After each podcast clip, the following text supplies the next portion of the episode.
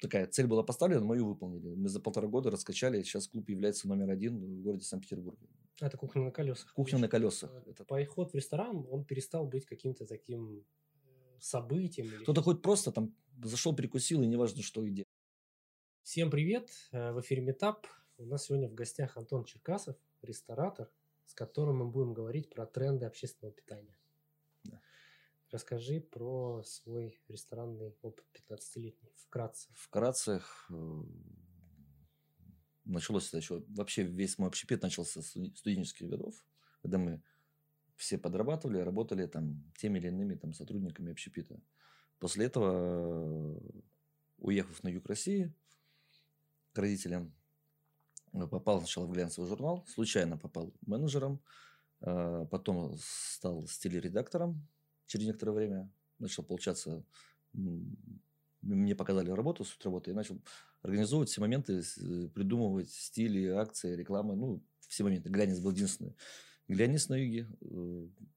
Можно назвать. Ривьера был журнал в городе Новороссийск. И мы ежемесячно делали мероприятия, освещали выпуск mm-hmm. журнала. Глянец был бесплатным, мы его раздавали во всех заведениях топовых. И на одном из заведений, мероприятий в заведении ко мне подошли люди и предложили мне работу э, в ночном клубе, который строился. В то время это был, потом уже стал... Дом Советов? Дом Советов, это уже потом, эти же владельцы, только клуб Моцарт был. Угу. Тоже владелец, э, ну, имя можно назвать, да, Игорь Грецкий. Он тогда построил клуб Моцарт и позвал меня туда директором. И на самом деле клуб был на протяжении всех лет, ну, очень топовым клубом, где, в принципе, мой такой первый толчок в общепитии пошел. После этого арт-директора со мной, ну, мне стало мало. Потому что расти на юге России, в принципе, ну, арт-директор, ну, арт-директор, ну, неинтересно уже стало, скучно. Я решил попробовать себя более глубоко. Я начал изучать барную историю, кухню, смотреть административные ресурсы, отчетность, операционную, ну, все, все операционные моменты. И в это время, как раз, получается, в восьмом году я вернулся в Санкт-Петербург. И, в принципе, начал постепенно, был как раз кризис, пробовать в одних заведениях, в других. Попадал э, в разные заведения, такие не очень хорошего. Понятно, там ну, горький опыт, он есть опыт. Попал потом в сетку пенобар, mm-hmm. антикризисным директором. Так раз у них вторая волна была. Пытались они вылезти из долгов. В принципе, два года с ними проработали, было нормально, потом... По неким причинам владельцы решили немножко ну, утопить бизнес свой и, в принципе, закрылось. Работал дол- долго с грузинской кухней, ресторанами. В общем, кухню ты кухню, знаешь от Кухню и до. знают от, от и до, в принципе, и управленческую работу. Поэтому спустя время э- надоели все эти ночные клубы, рестораны, все остальное. Решил на- найти такой спокойный общепит. И мне предложили работать в одном из бильярдных клубов.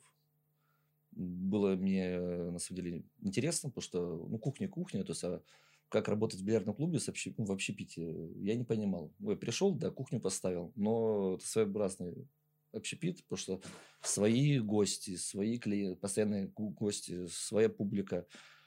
Кухня как таковой в бильярдных это вообще не... люди не особо воспринимают, потому что привыкли. Снеки, наверное. Да? Да, но здесь далеко не так. Здесь мы поставили хосперы, мы поставили, ну, все на углях. Мы готовим... Мы можем сейчас, в данный момент, даже с многими заведениями потягаться по кухне. У нас очень серьезный состав поваров. Мы сделали доставку, мы сделали шашлыки, стейки, пиццы, пицца-цех поставили. У нас полноценное меню, которое может конкурировать, в принципе, с ресторанами. И... Такая цель была поставлена, мы ее выполнили. Мы за полтора года раскачали. Сейчас клуб является номер один в городе Санкт-Петербурге. Как называется? Максиматик. Проводим серьезные большие турниры. У нас своя школа. Там мы, парни открыли бильярдную школу. В принципе, все парни там легенды, бильярдисты, кто тусуется там, как можно так назвать, играют. И они являются нашими игроками. То есть они выступают за клуб на серьезных турнирах. У нас многократные чемпионы России, это наши спортсмены, в принципе, клуба. Поэтому... И в пандемии вот подтолкнуло, я ушел еще в параллельно, открыл свой бизнес э, с, там, с партнерами в фудтраке. фудтраке. Это было решение спонтанное? Нет, долго изучалось, долго смотрелось. И когда настала пандемия, когда стала история, что вся торговля идет на вынос, доставка. Dark Kitchen делать смысла я не видел, потому что это опять вкладывать в ремонт, вкладывать в помещение, которое, в принципе, никому потом будет не нужно. Если заходишь ко мне в локацию, это, с этим ты не уедешь. Это заново надо делать в другом помещении опять ремонт, опять заново. А фудтраки это... Это кухня на колесах. Кухня на колесах. Это единственный момент, да, что нужно искать, где электричество взять, потому что генератор не справляется с мощностью, теми мощностями, то, что у нас фудтраки должны быть под наше оборудование. А так, в целом, это хорошая еда, вкусная, быстрая. То есть, понятно, раз, все люди делают, ну, по-своему делают кухню в разных направлениях. Мы взяли классика стритфуд. Это бургеры, шаверма, роллы, шрим-роллы, там, картошка фри, кофе, чай. То есть, то, что люди, в принципе, все любили, все, ну, все любят и любили. Это вот в какой год, получается, фудтраки были запущены? В двадцатый? двадцатый... Вот весной двадцатого. Мы запустили, нет, мы немножко опоздали с запуском, мы запустили двадцать шестого декабря, первый фудтрак год назад. двадцатого года? двадцатого года, да. Мы долго, мы долго искали именно поставщика фудтрака, производства, потому что есть очень много компаний в России, и самые бюджетные, и адекватные, и нормальные по качеству фудтраки, вот мы нашли в Санкт-Петербурге. Очень крутые ребята, очень крутой сервис, работают прям... Действительно, и за доступные деньги. Там обслуживание фудтрака, там какие-то вопросы, моменты, они прям клиент-ориентированы и делают то, что нужно вообще. Ну, то есть, можно их даже порекламировать. Это ВагонТрак, немецкая компания, очень крутая на самом деле. Много есть фирм, есть серьезная еще фирма большая в Москве, но там уже не бюджетный, там премиум-сегмент, там фудтраки там просто колоссальных денег стоят. Есть такой человек, еда на колесах, называется, mm-hmm. Рафаэль. Владелец компании, но там премиум-сегмент. Да, они крутые, но вопрос того, что купить крутой трак за шесть миллионов, либо купить три трака за эти же деньги, поставить, угу. чтобы, где ты больше заработаешь, заработаешь. Там можно уже мини-сеть сделать на эти деньги, а тут всего лишь один. А, у меня вопрос. Ты сказал, что они там а, с обслуживанием, да, с сервисом продаются. То есть ты, по сути, покупаешь себе кухню на колесах, в которой, если что-то случилось, тебе пришли там что-то поменяли, это так выглядит или да, нет? Нет, ну, нет. Ну, типа сгорела там, я не знаю, там комфорка какая-то? Нет, они подают под ключ, кроме кухонного оборудования. Они mm-hmm. дают холодильники, они дают вентиляцию, вытяжку, полностью вот, сам вот вагон, ну, вагончик, значит, получается. И, ну, понятно, система водоснабжения, которая, в принципе, если что-то выходит из строя, они приезжают и ремонтируют. Ну, понятно, гарантия год. И, понятно, даже без гарантии, когда заканчивается, можно их вызвать, они за какую-то небольшую сумму денег все меняют, делают. Но они прям подходят, они под каждого, они спрашивают, чем будут заниматься, что будете готовить, какая будет кухня. Потому что они, на самом деле, сейчас обслуживают очень много наших сетевых брендов питерских. Даже и как вот casual, получается, как fast casual, вот так как Теремок они uh-huh. являются. Вот для них они тоже сейчас выпускают сеть фудтраков, по сути. Потому что люди очень грамотно подходят, бюджетно, красиво, качественно и надежно, самое, самое главное. Потому что мы его можем транспортировать, легко прицепив, поехать куда угодно. Уже окупились вот спустя год? У нас же все в России, у нас все любят сразу. Нет. Ложился нет, сразу. Хоп, нет, не совсем купились, потому что были моменты с локациями выборами. Сначала долго искали локацию, угу. потом, когда локацию уже находили, долго искали сотрудников. Потому что проблема пандемии подкосила сотрудников очень сильно. Многие поменялись, ушли с общепита в другие сферы, потому что поняли, что общепит немножко ненадежная сфера деятельности во время пандемии. пандемии. Потому что поваров распустили многие рестораны, кто-то уволился. До сих пор это есть волна такая. До сих пор тяжело найти сотрудников. До сих пор уже создано очень много чатов там в Телеграм-канале, везде, где люди ищут сотрудников. Я просто вижу каждый день там по двести-триста сообщений там в каждом канале. Там срочно-срочно повара за наличку, повара, там мойщица, официант. И... Просто нереальная нехватка сотрудников. Плюс э, многие уехали в себе в регионы, потому что смысл снимать здесь жилье и получать э, зарплату, либо не получать ее в пандемию вообще. Лучше уехать домой и зарабатывать там пусть будет меньше, но зато у себя дома в своей квартире. Меньше издержки там и так далее. Но и регионы тоже пошли хитрым путем. Тот же вот юг России сделали ход конем. Они подняли уровень зарплат до Москвы и Санкт-Петербурга. Специально, чтобы сотрудники не, оста- уезжали. не уезжали, остались на месте. Они ну, пошли грамотно, на самом деле очень красиво. Ну, и, к сожалению, новых испеченных, как говорится, сотрудников очень мало. И они не все хотят работать. Угу. Хотят прийти, видят, что нехватка, начинают манипулировать, и тяжело найти качественно хорошего сотрудника. Там неважно, это будет официант в бильярдном клубе «Максиматик», которого мы ищем.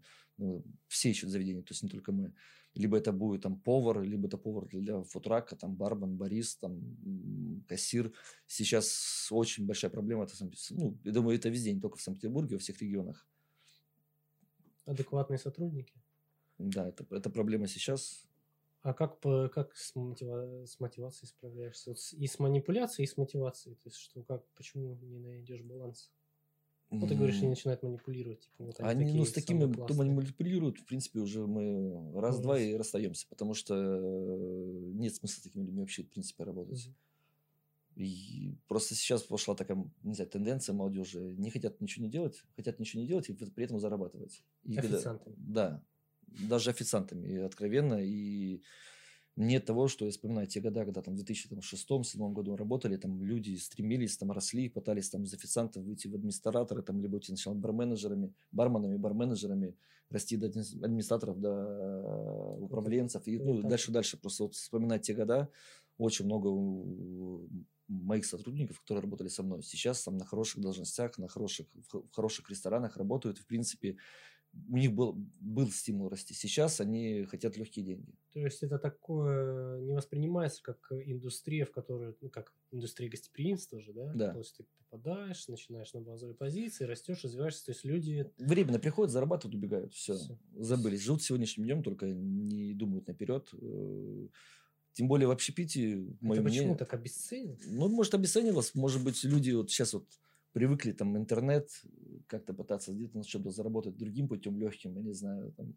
Блогерство? Да, типа, да, какие-то моменты, которые, в принципе, я не знаю. То есть кто-то, да, зарабатывает, кто-то ведет хорошие блоги, кто-то там грамотно это... Раньше, ну, раньше было по-другому, был стимул ко всему расти. Сейчас... У них нет этого, ни, ни у кого нет запала. Тем более, вообще такая сфера, где надо жить. Не просто пришел от работы, надо жить полностью этой жизнью. Надо знать каждого гостя, каждую его привычку, знать, что он ест, как он ест, когда он приходит, общаться с ними постоянно. Сейчас у них нет этого вообще. Есть рестораны, нет, конечно, есть рестораны в серьезных сетках, там, где я периодически там посещаю, действительно там встречают. Но это та еще старая гвардия, либо обученные старой гвардии, у которых есть там какой-то стимул вырасти. Но очень тяжело. Я завидую даже тем ресторанам, где реально приходишь, там, где я обращаю внимание, как общается официант. Я обращаю внимание, как он подходит, здоровается, улыбается. И, ну, когда ты видишь, хочется находиться в этом заведении, в принципе. И... Хочется и на чай оставить. И на чай оставить. Понятно, что... Бывают разные официантов косяки, но если официант преподносит правильно, грамотно разговаривает, там, персонал, то, соответственно, есть желание вернуться туда, в это заведение, в принципе. Но это единица, это, к сожалению, это сейчас очень мало. Ну, то есть это такой тренд на обесценивание ресторанного бизнеса, ну, вообще общепит, работы ну, в общепите. Ну, многие просто не, не придают этому серьезности. Да, серьезность не придают и относятся к этому бизнесу немножко так вот. Что, ну, что, раз волна закрылась, два волна закрылась, три, а где работать? Mm-hmm. А как еще работать? И поэтому уже приходят, понимают, что людей нету, ценник загнули, по- отработали, попытались прогнуть, прогнули, нормально, не прогнули, развернулись, пошли в другое заведение. Жень, как ты относишься к такой штуке? Ты сказал, что ты с юга, да? Mm-hmm. Краснодарский край, очевидно. Там есть такая тема неприятная для меня, например. Когда ты приезжаешь в Сочи, там... Тот же Новороссийск, ну, Новороссийск нет, Новороссийск чуть по-другому. Ну, в Сочи. Приезжаешь, и людям, ну, ты когда заходишь куда-то поесть. Такое отношение. Типа, ну, типа ты вот и за тобой еще три самолета. Вот это как Есть вообще? Такое, и я как сам. Как с этим бороться? Честно, не знаю, потому что я сам был этим летом в Сочи, ездили отдыхать. И я тоже был удивлен. мало того, что там ценник, как будто съездил в Доминикану, не знаю, отдохнуть. И отношение к тебе как должен, ты должен оставить денег просто. Не оставил. Вот заплати, заплати, иди отсюда. То есть, вообще очень плохой сервис. И я был позапрошлом году так, то же самое. Был, был удивлен. Заходишь, там тебя присаживают за стол, он весь грязный, то есть даже ничего не говорят. Официант приходит через минут десять, дает меню, уходит, ничего не убирает. И просто я, человек, который работает в общепите, мне прямо, честно, меня аж... я в некоторые заведения встал и уходил. Неприятно, на самом деле. И настолько люди относятся. Они приезжают просто снять бабло, mm-hmm. наплевать как. Они понимают, что это поток. Это миллионные потоки людей, которые будут за лето не увидят. Им все равно, что ты им скажешь, оставишь, там, как ты им ответишь. Им вообще без разницы. Правильно сказал, что ты, ты не сядешь, другие люди сядут. Все равно сядут. Они вынуждены все равно питаться. Да. Выбора нет уже. Поэтому... Слушай, а в Питере как? Ну вот смотри, Питер же супер туристическая тариф, столица. В Питере, вот я как ни крути, в Питере очень крутой сервис. Вот, хотя вот ну, мне нравится все равно. Как бы я сейчас не говорил, что там есть официанты такие, но отличается очень сильно. Я, я прямо... Есть с чем сравнивать. Да бывает, приходишь, вредничаешь в многих ресторанах в Питере, когда уезжаешь в другие регионы, ты понимаешь, блин, а что я вредничаю? Там, у меня-то вообще в, го- в городе прямо, прямо шикарно, прям вышка. Прямо люди стараются. То есть понятно, что ты уже глаз можешь замыливаться, да, на работе. Смотришь там и начинаешь как-то там, не знаю, ругаться, там, ну или то, что ругаться, там, делать замечания сотрудникам, либо в заведениях. Но когда сравниваешь с другими регионами, понимаешь, что уровень в Питере все равно есть. В принципе. Хоть и мало его осталось, этих людей, но они все равно держат марку. Ну, глядишь, вслед за Москвой тоже нахватаем звезд. Мишлен. Да, хотелось москвичи бы. Молодцы, на самом деле. Первые мишленовские звезды в России, в принципе. Многие пытались в Питере, я так понимаю, получить. Ну, они только-только это ж открыли пока. Да, сейчас вот. Начнется уже. Главное, первые залетели кто-то.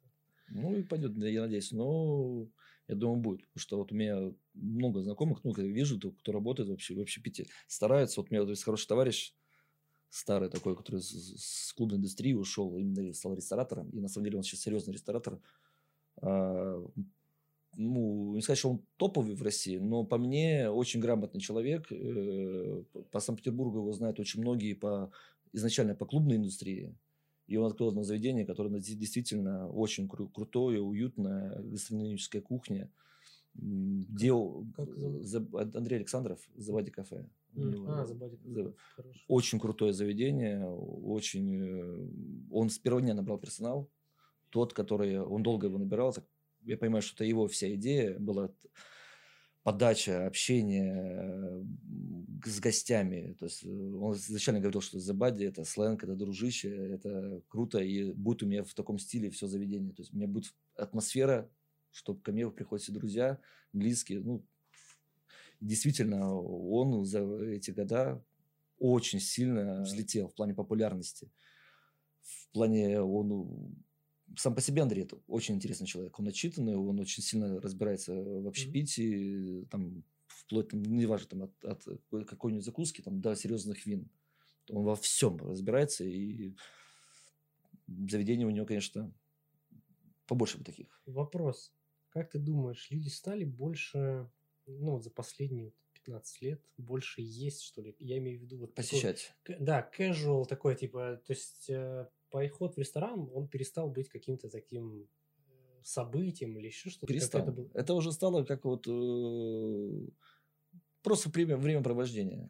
Куда сегодня пойдем? Туда, туда. То есть они, они ходят, ищут, лю, многие люди ищут. Кто-то ходит просто там, зашел, перекусил, и неважно, что и где. То есть знаешь, что есть там где-то вкусный обед, там, где там э, casual, э, fast casual, ну, типа как вот маркетплейсы, все эти Теремок, то они пришли, перекусили, ушли. А кто-то ищет за себе эмоции, ищет себе новые места, новые вкусы. И они стали походы очень для них... искать интересные себе вещи. То есть это не, не прям событие. Это образ жизни уже. Mm. Это образ жизни. Даже вот сейчас вот в, в очень много есть там лофт-проектов, там есть много баров, это спикизи-бары, которые закрыты. И они тусуются ну, друг к другу постоянно. Это просто образ жизни всех. Раньше это, понятно, времена нашего детства, наверное, это было. Идем в ресторан, там все собирались, там полдня, там семья. Одеться, там, да, там, пиджачок, галстук. Сейчас это все. Оделся спокойно, там пошел в одно место, в другое, в третье. То есть за ночь люди многие проходят, там, не знаю, может, там по три-четыре там, заведения, по пять заведений. Многие, кто-то там и более может проходить. В поисках там то или иной там, своей там, тусовки, вкуса. Не могу не спросить, что ты думаешь про эволюцию улицы Рубинштейна? Ну, она же считалась такой эталонной ну, для Питера, с... что там как бы, нормально. Сделали заведение. Хорошую тусовочную улицу, которая, в принципе, имеет место быть на самом деле. Но ее сейчас перевыкупают какие-то ребята, насколько я знаю. Я читаю Инстаграм. Я не читал, не слышал. Смысл заключается в том, что какие-то заведения фундаментальные выкупаются, ну, поскольку пандемия, тяжело uh-huh. соблюдать качество, там, ну, это же большие вложения, так или иначе. И они перекупаются людьми, которые меняют как бы формат вот такого вот э, классного времяпрепровождения на формат а-ля кальянная, пивбар и вот, ну, поорать. То есть, как бы Рубинштейна как будто бы превращается в думскую. Ну, вот это плохая история, на самом деле. Это очень... Если так будет, в принципе, это будет вторая думская, которая, в принципе, никому не нужна. У Рубинштейна должна быть данная улица историческая, крутая, красивая, в принципе, по сути. Она, получается, выходит же с пяти углов, в принципе. И... превращать ее в историю танцев, шума, времена иксов, вот эти, на барных mm-hmm. стойков, но ну, это уже, это было, это уже никому не нужно. Мне кажется, это не нужно будет вообще людям, потому что люди уже устали. Нет, в городе ушла клубная индустрия практически вообще на, на нет. Остались какие-то там бары, дискотеки, там... Что случилось? Повзрослели все? Людям не нужна эта история, по, по мне. Понятно, что люди хотят все равно тусить, э, там, отдыхать, танцевать, петь. Но сейчас yeah. люди поменяли много э, своего видения в общепите. Например, многие начали разбираться в винах. Раньше это людям... Люди приходили, там брали... Ну, давай вот это. Да, там полусладкое вино, то есть, и люди не понимали, что это, ну, это, ну, это не вино, это, ну, что, сок виноградный, там, с сахаром разбавили. Люди начали реально разбираться в винах. Причем молодежь начала разбираться в винах даже. Настолько смотрю, что все пришли на хорошие напитки, на качественные напитки. Пришли, ушли от этого истории, там, дайте мне виски, кола. Нет, есть она в любом случае, присутствует, та же думская, там, какие-то ночные клубы, там, но, потому что легкие деньги, легко выпить, поймать свою, свою дозу забыться. Алкоголя, чтобы забыться. Когда перестанут существовать заведения с, знаешь, тонированными окнами, такие вот кафешки. Ну, вот это такой вроде обычный, а, ну, как шашлычный, да? Ну, это же тоже как бы такое довольно массовое явление. Тетя Сулюко. Ну, вот что-то такое, да, кафе, встречи, знаешь, вот такое вот. Ну, они такие все примерно однотипные по всей стране. И они вот все, ну, даже вот там в Приморском районе хватает. Просто там, вот он стоит вроде неплохой. Ну, так сними ты там тонировку, сделай как-то витрину. Ну, вот есть какой-то тренд? Люди, люди не понимают, это в основном... Далеко не рестораторы, а такие вот семейные истории. Там пришли, открыли, вся семья на кухне, дядя, дядя тетя, там, брат, там, все варят, жарят, кашеварят. И они, в принципе, и э, это много восточной кухни, именно домашняя кухня восточная. И они привыкли так жить, у них еще менталитет тот старый. Они не понимают, что должны быть панорамные окна, должны быть, быть панорамными, что люди должны видеть заведение. Только к ним еще заходишь, до сих пор... Вот эти истории, там, канделябры, вот эти вот, вот эта вся история, ну, которая, в принципе, уже никому не интересна. Люди любят просто минимализм, какой-то, не знаю, там, спокойно, просторно, сти... ну, аккуратно, тот, там, от, от обычного лофт. Угу. Ну, кирпичи. Кирпичики. И людям уже, люди на это уже не реагируют. Насколько дороже, либо дешевле? Ну, знаешь, есть такое типа, предубеждение, что, да, вот, минимализм, типа, это дешево. Нет, И... нет. Это... Ну, во-первых, это работа дизайнера, начнем с этого. Это серьезная работа дизайнера. Это не просто пришел, кирпич покрасил, лаком скрыл его, и все классно. Многие заведения, там, зайти, глянуть, там, даже сеть Марчеллис, да, у них они делали до пандемии ремонт, у себя в заведении, которое находится как раз возле Рубинштейна. Mm-hmm. на, на, угол, угол, угол, на углу Невского Рубинштейна. Они сделали апгрейд, и они очень круто сделали. По факту заходишь, там красивая какая-то плиточка, там узор, ну как мозаика сделана, там некоторыми картинками. Стены вроде светолов, истории, там покрашенные лаком, там кирпичик, там либо серые. Там и прораб... сделана работа колоссальная на самом деле. И дизайнеры немало берут сейчас, чтобы это сделать. Это раз... А во-вторых, надо это все обыграть правильно, и материалы. Это кажется, что это серьезный труд. Все зависит от материала. Ну и материал, в том числе, конечно. Думаю. Но понятно, вот... что можно сделать, там, как раньше была история, там просто как бар делали, барную стойку из поддонов, там мебель, угу, и все да, остальное. Вот это своими руками. Многие делали в свое время кальянные так. У меня там товарищ в свое время даже брал франшизу нашей питерской э, кальянной. И открывал в Астрахани. И одно время он прям очень сильно качнул. В Астрахани не было вообще, то есть нормальных коленов. Не было их. Они были где-то, но люди не понимали, что такое. И он тогда Нарджили он взял. В Питере франшизу открыл ее. Это первый как раз получился. Нарджили у нас был такой вот. Не слышал это? Не слышал. Нарджили сеть. И он взял франшизу, открыл ее в Астрахани. И он за два месяца, фу, месяца, за год или за два, там он прям прокачал настолько, что у них они делали даже летние проекты с шатрами, вот этими барными стойками, которые с поддонов сделаны, там, диджей-сеты, и это было прям очень круто. Сейчас, понятно, это все уже ушло, сейчас ушли эти... Многие бары ушли, остались только сетевые, в принципе. Кальян уже, по сути, да, молодежь курит, все равно в барах есть, но это уже... Я считаю, что как раз таки вот э, истории не должна быть, все, все до кучи не должно быть в заведении. И еда, и кальян, и выпивка. Это немножко, мне кажется, портит. Потому что я, например... Дурной тон, да? Да, дурной тон. И, во-первых, э, может, для кого-то не дурной тон. Кто-то мне сейчас э, скажет, да ну ты гонишь тебя, там, кальяны круто и все остальное. Да нет. Я считаю, что кальян можно в ночном клубе поставить. Mm-hmm. Да, ты кто-то, если хочешь покурить... кальяна. Он там выпивает, отдыхает, курит кальяна. Я, в принципе, скажу честно, в свое время занимался кальянами, когда еще брали мы франшизу бара «Руки вверх», открывали в Колпино его. Немножко не пошло там история, там проработали, не поймали ту волну. Ну, хороший опыт, поработали с Пашей Чесноковым, нашим великим небаровцем, да, то есть очень крутой тоже бизнесмен, правильно такой хитрый, но умный. Но грамотный в плане. То есть знает, как правильно строить бизнес. И он прокачал себя довольно-таки сильно. На, на, уже на всю Россию, можно сказать. Потому что у него во всех, в очень многих регионах России как не бары, так и руки вверх бары. То есть Сереже Жуковым он запустил хороший, хороший проект, который, в принципе, дает плоды даже пандемию. Он запускал, открывал бары. Я следил, следил ну, практически смотрю, что он делает. Он там еженедельно выставляет там, у себя в постах там, победы недели, там, как, там, достижения недели, там, выставляет, сделал, сделал, там, раз, там, что-то не сделал. И он следит, он развивается как личность, как э, клубный деятель, как ресторатор. Ну, ну, он не совсем ресторатор, но он такой клубный деятель баров, основатель не бара, по факту, изначально. И, в принципе, работает, развивается. В пандемию он прям...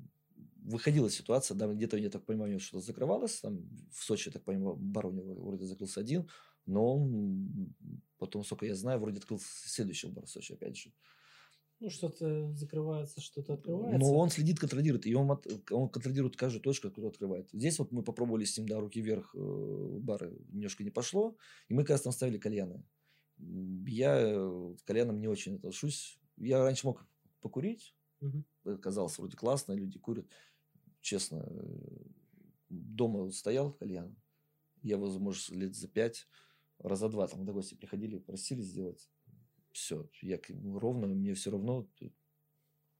Ну, не очень. Я так отношусь к на этому. На любителя, в общем. На любителя. Да, очень многие крутые есть у нас кальянные в, в городе. Но это сетевики, сетевики, которые, в принципе... Я не знаю, они сейчас без кухни, в принципе, они работают. И они могут. Потому что закон же вышел, что не имеет... Нельзя курить кальян вообще сейчас в ресторанах, в барах. Ну, то есть нельзя курить даже сейчас там всякие электронные, не электронные, mm-hmm. в заведениях, где есть кухня. Можно курить там, там, где нет еды, по факту. Где mm-hmm. нет производства пищевого. То есть, поэтому они раздербанивают залы как-то и дифференцируют. Но многие кальяны перешли, у них есть вроде как кухня, но кухня без поваров. Потому что есть там такая умная сейчас микроволновка из компании, которая готовит еду тебе по ку ар коду. Сейчас все на ку ар кодах по факту уже. Умные, то есть упаковано. Люди, люди продают микроволновку, и у них производство еды, где уже на полуфабрикатов. Она завакуумирована, там ку ар код, ты бросил микроволновку, он считал, там пять-семь минут, блюдо готово, в тарелку приложила, да. По факту нет поваров, нет производства, ничего, есть микроволновка. Это не... ты заморозку покупаешь и... Они дают, они же, кто продает микроволновку, они продают, э, у них есть меню, довольно-таки большое, и они, люди берут эту еду и используют в кальянах. Как э, относишься с, к истории вот с доставками, у которых произошел реально бум э, в двадцатом году, когда пандемия началась, и вот к черной кухне, вот этот Dark, Dark Kitchen. Kitchen. Ну, Dark Kitchen, в принципе, такой вот один из трендов, ну, доставка и Dark Kitchen, в принципе, это все одно и то же по факту. Где-то есть сетевые, где-то есть не сетевые. Многие сетевые наши рестораны ушли прямо вот в каждом районе, там, открывали этих Dark Kitchen, просто напихали. Ты не видишь ресторана там в, в принципе.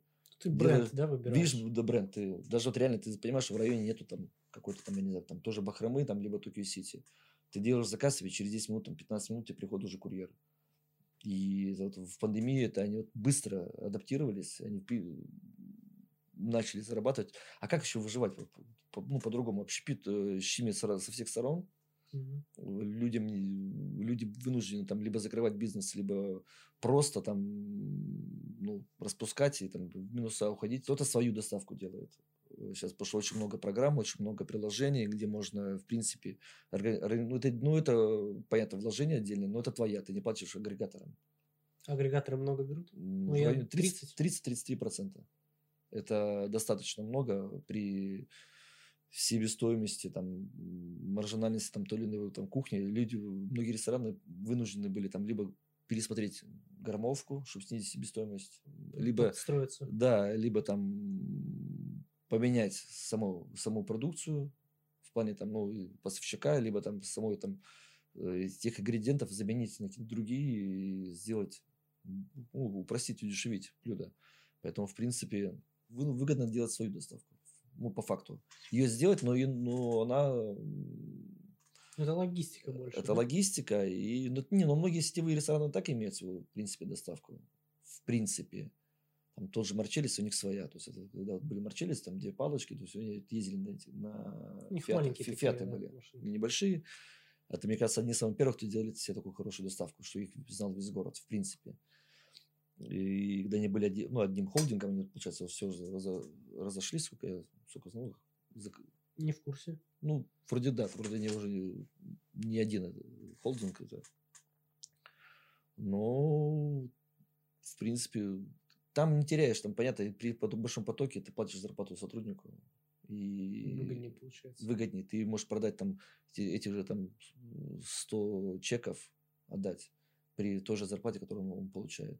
Там, ну, понятно, где-то есть там, может, мотивация там, поездки, там, проценты за поездку, но там тоже как Достоевский, да, то есть своя доставка, в принципе, по факту. Что делать дальше? Дальше? Вот после пандемии, когда... Или это уже все? Или, Я, или не, произошла революция? Не, не, не, ну как, конечно, надо искать, что делать дальше в плане работы, развиваться. Да нужно руки не опускать, в первую очередь, искать варианты.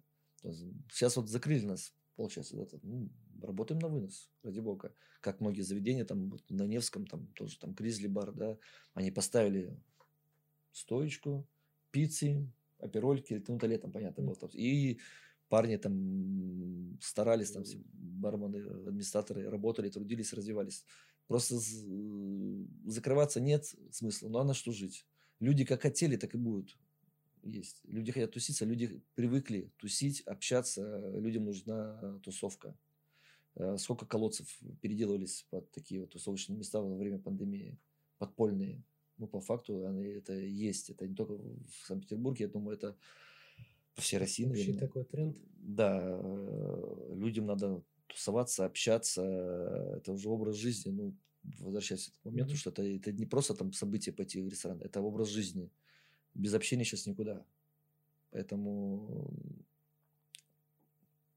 я считаю, что надо двигаться. И как раз-таки вот и фудтраки же, в принципе, тоже это...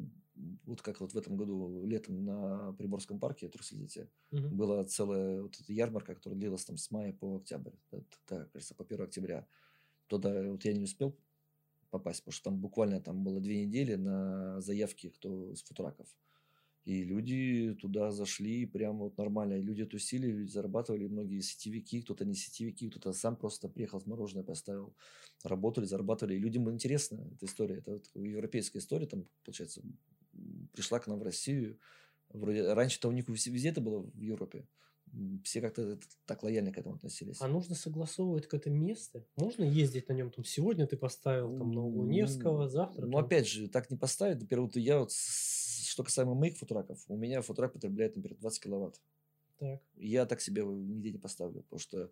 Но с, с местами надо общаться. С муниципалами это очень долго согласование, мероп... ну, встать. А в основном это все частная земля, где просто при... выходишь на собственников земли, берешь кусок земли в аренду и работаешь. То есть они тебе предоставляют электричество, если они могут тебе предоставить. А, то есть ты там обговариваешь, типа, я, мне нужно столько-то электричества, вот такое-то место, там, не знаю, там, да. шесть квадратных метров, все там. Или сколько там? Там тридцать, тридцать, тридцать ну, просто ну, считается, да. Там, с открытия окон всех оценок, да. Все мет, метраж, да, метраж учится полностью. В принципе, ну, ну, есть фудтраки, конечно, где работают там от генератора, понятно. Но сейчас, опять же, тренд ЗОЖ, экология. ЗОЖ. На дровах. Дровах, дым, опять ага. же. У нас же много, то есть, истории. Есть хорошие тоже конторы, которые по фудтракам. Компания, да. она, она, в принципе, ну, не одна из первых, но сейчас она в городе, ее хорошо знают. У них дровяные печи, да, они работают на, на печах, у них меньше электричества потребляет, у них э, генератор можно поставить семь киловатт, и все у них будет хорошо. Но, опять же, это возле, в спальном районе ты не поставишь, возле домов.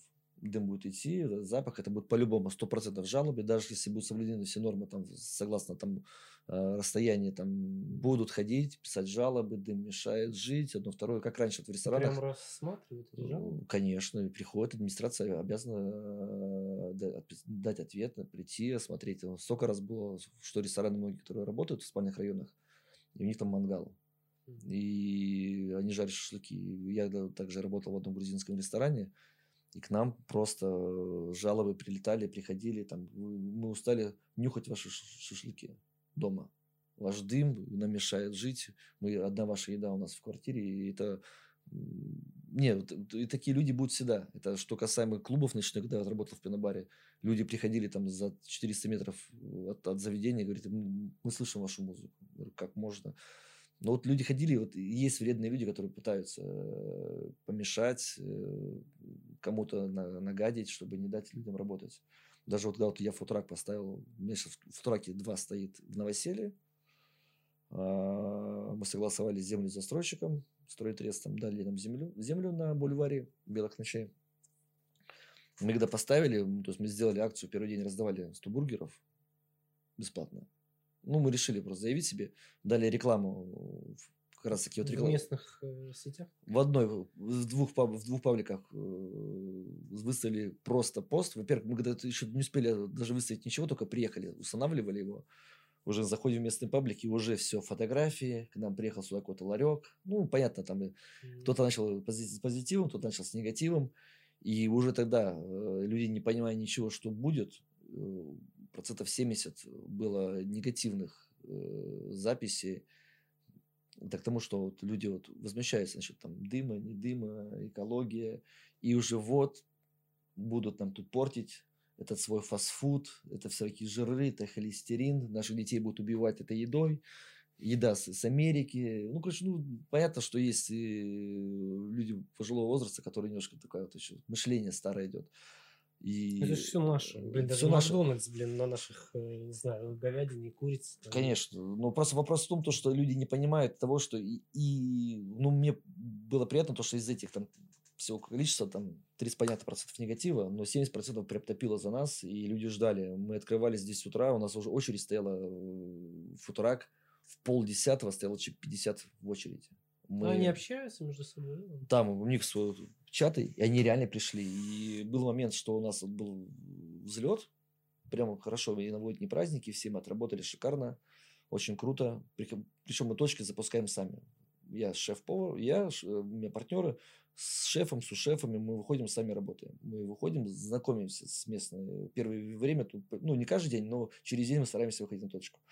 С каждыми гостями, с нашими мы знакомимся, спрашиваем, обратная связь, говорим, кто мы, чтобы, там, чтобы ну, что это мы, владельцы, чтобы люди знали, кто владелец. И выслушали как негатив, так и позитив. Там, и пытались там нам, нам, нам и поугрожать. Мы вас сейчас вывезем.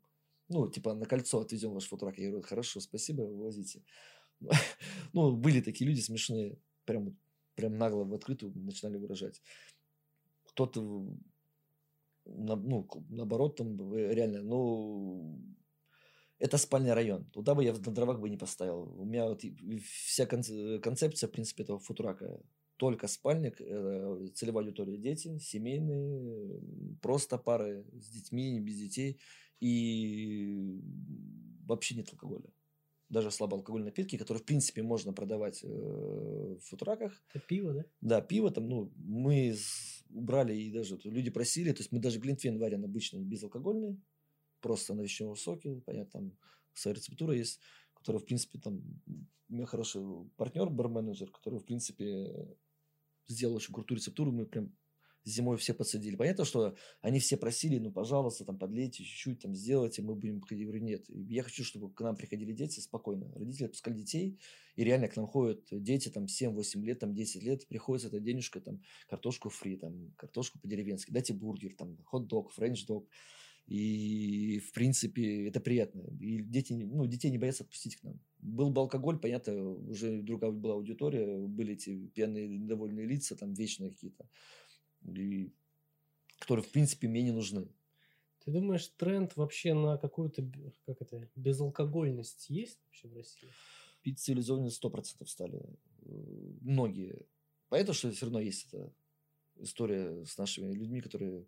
не умеют себя контролировать и выпивать очень много. Но то, что многие перешли на правильное, такой вот, так сказать, дегустационную вечер, там, выпивание, там, спокойное, там, того или иного вина хорошего, того или иного там, виски, там, коньяка, вкусного, да, то есть люди начали просто разбираться в напитках, очень круто стали разбираться, и это на самом деле, ну, хорошо. Понятно, что алкоголь не есть хорошо в любом случае для, для здоровья. Понятно, что, но, к сожалению или к счастью, я не знаю, люди пьют, отдыхают и через это расслабляются. Но уже не так, как раньше. Что там прям до, до Тагила. До Талона. Но понятно, что все равно они есть. Как, как говорится, в семье не без уродов. Поэтому, в принципе... Но... Очень много стало людей, которые перестали вообще пить. Я очень много знаю знакомых, друзей, там, там те же наши там, питерские звезды, рэперы, которые там уже бросили курить, пить, бегают марафоны. Сейчас это такая история ЗОЖа очень сильно крепкая пошла в Санкт-Петербурге, что многие прямо вот все нет и все. Я даже до последнего времени, когда я последний раз работал в караоке-ресторане, до пандемии там параллельно вел еще один проект, просили. Когда приходили там артисты, я привык, что у нас там, техрайдер, какой-то там, алкоголь, там что-то еще. Нет, там, наш, чай, даже, там, чай, вот наш вот, питерский рэпер, там, Фьюз, угу. Пришел, говорит, не, я не пью, не курю, мне нужно чайку. Чайку перекусим, выпьем чайку. То есть, прям, ну, он молодец. Бегает, вот как раз, как я прям говорю, он бегает марафоны, там, собирает э, летом по воскресеньям в Парке Победы там, чайные бега. Там они пробегутся, потренируются, разрядочку и чаек пьют. Это радует, на самом деле, потому что, опять же, тренд ЗОЖ, он пошел. Как вот тренд пошли эти веганы, зожники. Да, они везде, кто-то по-разному, у них своя история. Но она есть, и это хорошо. Люди начали следить за своим здоровьем. Вот, можно сказать, такой большой самый тренд. Это люди начали следить за здоровьем, начали следить, что они вообще едят, и как едят, и когда едят, в принципе. Поэтому в общепит многие заведения стали готовить интересную еду. Кто-то пере... решил, то есть ну, заведения пришли вообще там четко на одно направление. Потому что сейчас, сейчас в принципе, есть заведения до сих пор, которые много такую функциональную кухню, начиная от, от хинкали, заканчивая сушами. Но это бред, это на самом деле, я считаю, что это нельзя. Можно, там есть рестораны, где там чуть-чуть там Евро... Востока, там чуть-чуть Грузии, чуть-чуть там, ну там, не важно, там, Грузия, Кавказа, и чуть-чуть там Италия, там, да, по, по мелочи. Можно, но это должно быть настолько, то есть аккуратно все преподнесено, ну, может быть, но все равно, вот по мне это, это нельзя делать. Ну, можно, да, чтобы поймать раз целевую аудиторию, потому что кто-то приходит на итальянский, кто вкусный салат, кто-то приходит на хороший, там, вкусный, там, не знаю, там, шашлык, mm-hmm. который, в принципе, имеет место быть, в принципе, во многих заведениях, а, но... А кто-то вообще, я знаю, что многих людей даже без шашлыка. Тот же Андрей Забади, у него все идеальные блюда, у него гастрономические блюда, у него крутые вкусные салаты, закуски. Это все настолько доступно. И, ну, вот у него прям вот направленность такая узкая идет. И очень круто. Многие заведения делают большую меню, раздувают большую матрицу.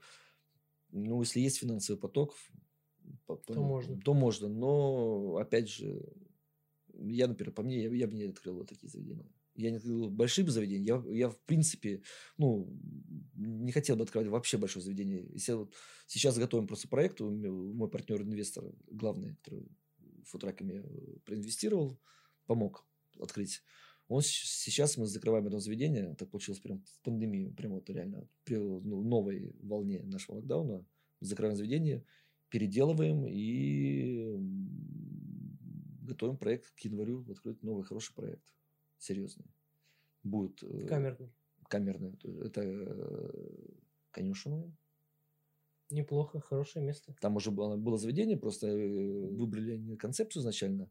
Он меня пригласил, попросил взять, найти управляющую компанию, найти рестораторов и помочь его, сделать ему ребрендинг в минимальную да, там, сумму. Там, потра... Потому что терять заведение и съезжать с конюшенной. Там заведение там, пятьдесят Петродоневского. То есть, прям вот притык напротив хулиганс-бара, то есть, прям через дорогу. Хорошо, это, да. Терять то помещение, там, да, нам этаж, первый этаж и цокольный, там, получается, так, вот, два уровня заведения. Да, немножко цоколь играет свою роль, люди многие не пойдут в цоколь. Но, конечно, это тусовочная тоже улица, по факту. Там очень много крутых заведений, там, Барслана, Арка, Кускус, там, там просто... Хулиганс-баров. Тоже такая трэшевая пивная история, вкусная. Ну, причем, ну, понятно, это старый легендарный бар. Ну, вот и сейчас готовим проект. Уже, в принципе, концепцию выбрали, придумали. И, надеюсь, ничего не помешает в январе нам открыться. У нас был Антон Черкасов, ресторатор. Я надеюсь, что к моменту выпуска подкаста мы уже продегустируем меню нового заведения на конюшне. Большая, малая? Большая. Большая где Делта? Все, понял, принял. Всем пока. Пока. До свидания.